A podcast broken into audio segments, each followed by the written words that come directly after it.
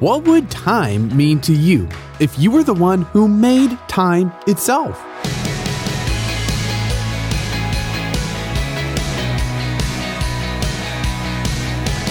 Hey, I'm Dylan, and you're listening to Unlocked, your daily key to unlocking God's Word in your life. Everything has a starting point. You were born on a certain day, your house or apartment was built during a specific time period, and the country you live in used to not existed, now it does exist. But God's not like that. He not only has no starting point, He is the starting point for everything else. He created everything, including time itself. It's something that'll bend your mind backwards if you think about it too hard. So let's do exactly that with today's devotion, The Eternal One by A.W. Smith. We humans were made to be curious creatures. God made us to learn and always be full of questions about Him and the world He made. One deep question we reach very quickly is who or what made God? If every effect has a cause, what caused God to exist?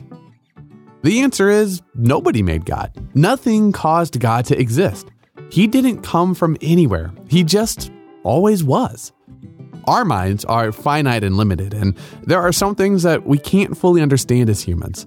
It's hard to wrap our minds around the fact that God is eternal, which means having no beginning and no end. God always existed and always will exist. Perhaps the closest image we have is a circle. Where does it begin or end? Technically, nowhere. And that's kind of like God. He is the eternal one. He never had a beginning and he has no ending. We think of our lives in minutes and days and weeks and years, but with God, it isn't like that. 2 Peter 3 8 says, With the Lord, a day is like a thousand years, and a thousand years are like a day. And because God has no beginning and no end, his love is like that too. We see God's never ending, unconditional love on display when Jesus, God the Son, willingly became human and died on the cross for us. But the Eternal One couldn't be held by death.